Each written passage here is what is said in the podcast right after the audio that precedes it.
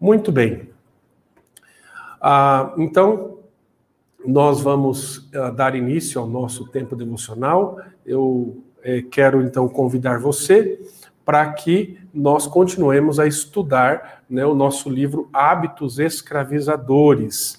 Hábitos Escravizadores é o nosso tema. É, já vou colocar na nossa tela.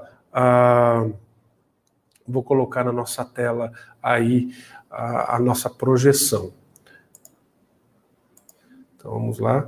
É, e hoje é, nós vamos estudar ah, um tema muito interessante. O tema de hoje é Jesus, o amigo de pecadores. Jesus, o amigo de pecadores. Esse é o tema do nosso devocional de hoje. E hoje é o nosso décimo primeiro dia é, aqui neste devocional. E o texto base para o nosso devocional hoje é Lucas capítulo 15, verso 2, e diz assim: E murmuravam os fariseus e os escribas, dizendo: Este recebe pecadores e come com eles. Os fariseus murmuravam e diziam: Este recebe pecadores e come com eles. É muito interessante nós percebermos essa realidade do ministério de Jesus, né? E quando nós pensamos nesta realidade do ministério de Jesus, ah, e, e, pensamos no tempo em que Jesus viveu, ah, nós vemos que os líderes religiosos, eles é, tinham esse costume de se separarem daqueles que eles consideravam pecadores. E aí nós vemos uma visão muito moralista em que aspecto? No aspecto de que eles se achavam melhores do que os outros, que eles não eram tais como aqueles com os quais Jesus andava. E eles murmuravam e se escandalizaram da prática de Jesus, porque Jesus andava com essas pessoas. Então, eles tinham uma convicção muito arraigada. É, que a, a, associação com certos tipos de pessoas significava contaminação. Se eles se relacionassem com aquelas pessoas tidas como pecadoras, eles ficariam contaminados. Essa era a ideia destes religiosos da época de Jesus, dos fariseus. Diferente da perspectiva dos religiosos é, é, daquela época de Jesus, Jesus muito pelo contrário, ele ele ia até essas pessoas. E ele fazia uma coisa que escandalizava, escandalizava demais aqueles religiosos da sua época, os fariseus, os escribas, porque ele não só ia até essas pessoas, mas ele sentava-se para comer com essas pessoas. Jesus comia com eles. Então, Jesus era o amigo dos pecadores. Pense ah, em como nós tratamos os pecados dos outros. É interessante nós pensarmos nessa perspectiva, porque ah, sempre nós temos, é, infelizmente, por conta da nossa inclinação, nós temos resquícios dessa ideia ah, desses religiosos da época de Jesus. Porque, no fundo, no fundo, nós sempre nos achamos melhores do que os outros. Sempre tem alguém pior do que nós. Mas essa não é a ideia da Escritura Sagrada e essa não é a, a, proposta do Evangelho, porque a proposta do Evangelho é a graça de Deus, não um, um Evangelho ou um suposto Evangelho fundamentado em moralismo. Porque quando eu começo a me achar e olhar para o pecado dos outros e achar que eu sou melhor do que eles, o que acontece? É, eu estou me colocando numa posição de que eu consigo fazer algo para agradar a Deus no sentido de ser salvo. Só que isso é, não é possível. Nós sabemos que isso não é possível. E como que nós sabemos que isso não é possível? Porque a Bíblia diz que nós somos salvos pela graça redentora, pela graça de Cristo, não pelos nossos, ah, ah, pelos nossos esforços, por aquilo que nós fazemos. Então, esta perspectiva, esta visão de enxergar o pecado do outro como pior do que o nosso, é uma visão deturpada do Evangelho. Então, é, e aí, ah, nós começamos, quando nós olhamos nesta ah, perspectiva, ah, aí nós começamos a eleger pecados, escolher pecados que são piores e pecados que são melhores. Então, nós é, é, vamos desculpar certos pecados. Então, por exemplo, se você é um glutão, não tem muito problema. Por que não tem problema? Porque é, ah, ninguém vai tratar você com rejeição. Quando tivermos aqueles, aqueles almoços na igreja, nas festas de família, se você come muito, o máximo que vão falar é que você come demais. Mas você não será rejeitado por conta disso. Talvez isso possa até virar um problema, e infelizmente isso vira na vida de muitas pessoas, mas é, é, um, um, problema aparente que as pessoas vão dizer assim: olha, tá vendo aquele glutão, tá vendo como come demais, e, e enfim. Agora, o fato é que ah, esse pecado talvez não seja algo tão rejeitável que é, você acaba excluindo as pessoas. Entretanto, outros pecados, na nossa perspectiva moralista, são piores. Percebe como a gente ah, faz uma escala de valores sobre aquilo que é certo e aquilo que é errado? Nós escolhemos aquilo que é, deve ser aceito e aquilo que deve ser rejeitado. Então, ah, um, uma pessoa que é viciada em cocaína, por exemplo, né?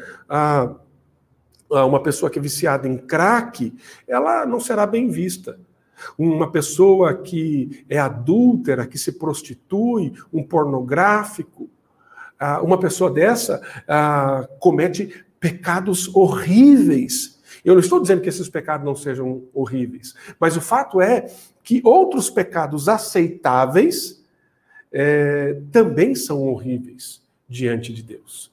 Mas nós criamos esse sistema moralista e nós escolhemos nos assentar com estes e não nos assentar com aqueles. Então, Jesus, ele mostra é, no seu ministério que o evangelho não é assim. Ele mostra que o evangelho é totalmente diferente desta perspectiva moralista que nós, na maioria das vezes, firmamos a nossa vida. Então, Jesus ele investiu muito do seu tempo é, do seu ministério ah, com os discípulos e com as pessoas que não eram bem recebidas. Pessoas estas que eram rejeitadas, que eram excluídas. Mas ah, Jesus ele veio só para trabalhar com os excluídos e aí nós vemos ah, uma uma série de linhas teológicas que vão trabalhar nessa perspectiva de trabalhar com o excluído, com aquele que é, é, não é bem recebido, que estão à margem da sociedade. Querido, eu não estou dizendo que nós não temos que trabalhar com essas pessoas, nós temos sim que trabalhar com essas pessoas.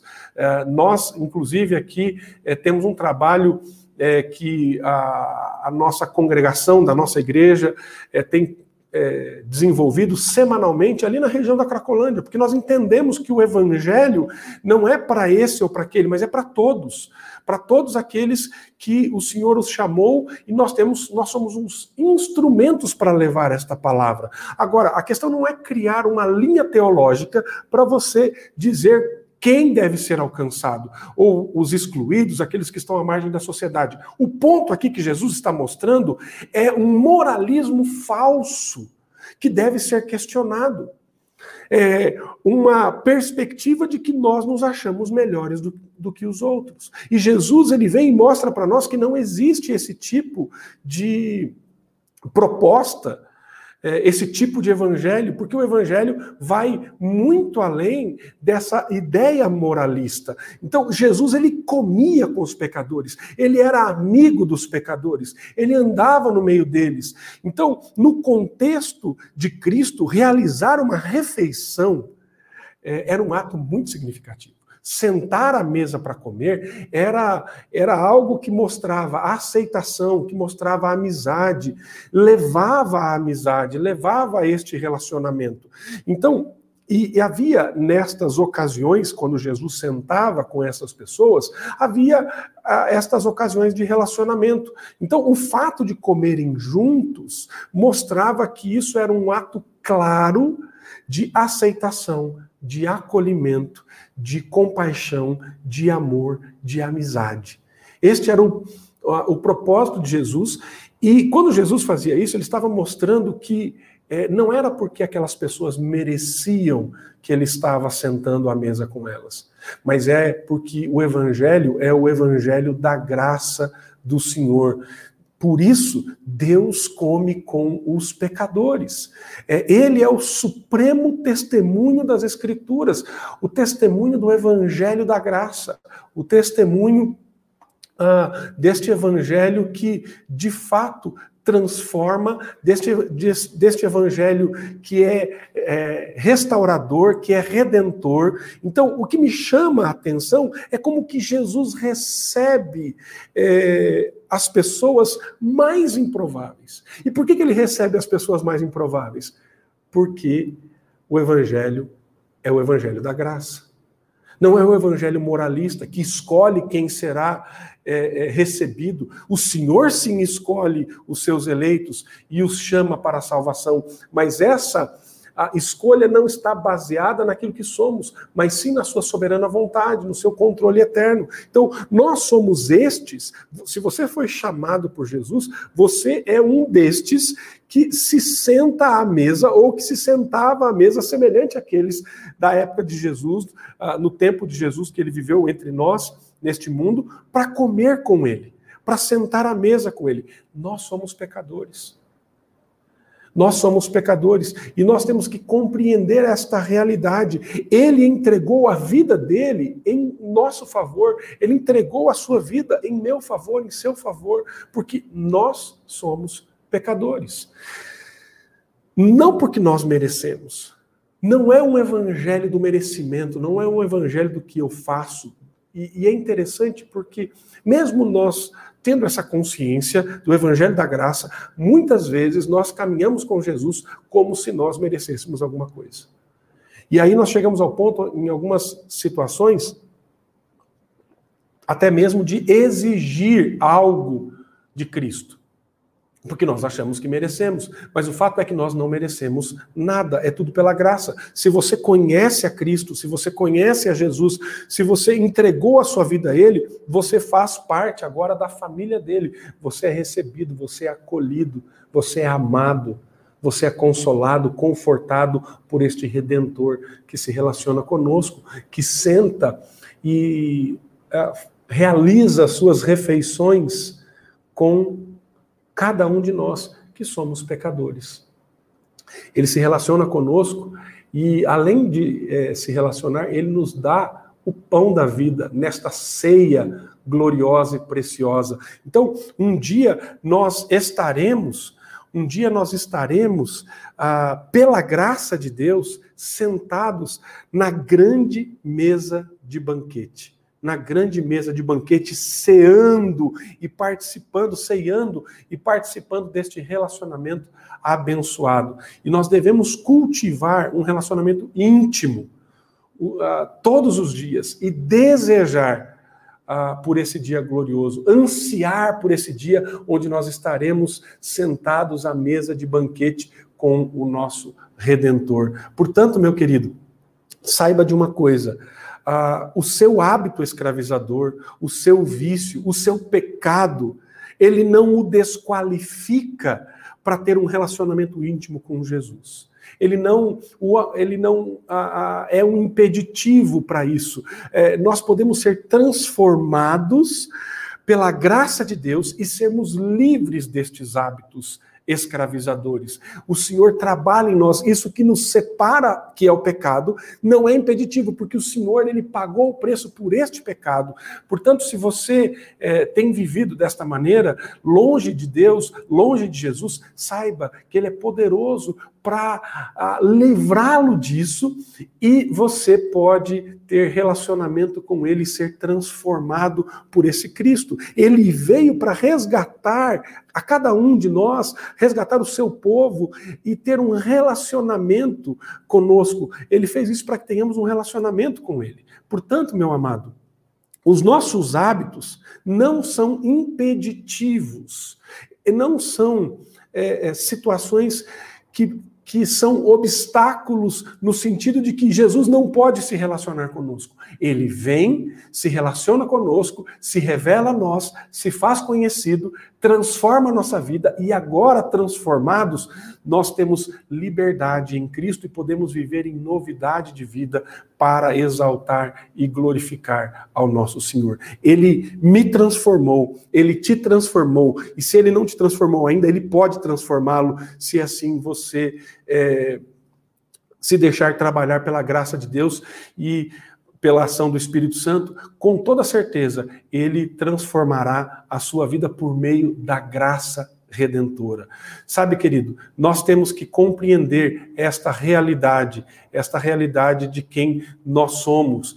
É, então, a sua luta deve conduzi-lo a Jesus. Ah, nós somos convidados a nos sentar a esta mesa para termos este relacionamento com Ele. Somos aceitos, somos acolhidos, é, somos trabalhados pela graça. Portanto, venha para Cristo. Venha para Cristo e tenha os seus hábitos totalmente transformados, esses hábitos que têm te escravizado, é, tenha a, a sua vida transformada por Jesus. Saiba que Jesus é este que prega um evangelho da graça, um evangelho que transforma a nossa vida. Que Deus abençoe muito o seu coração, que Deus abençoe muito o seu dia, esse é o nosso desejo, e que você desfrute deste relacionamento precioso com Jesus, se sentando à mesa do Senhor.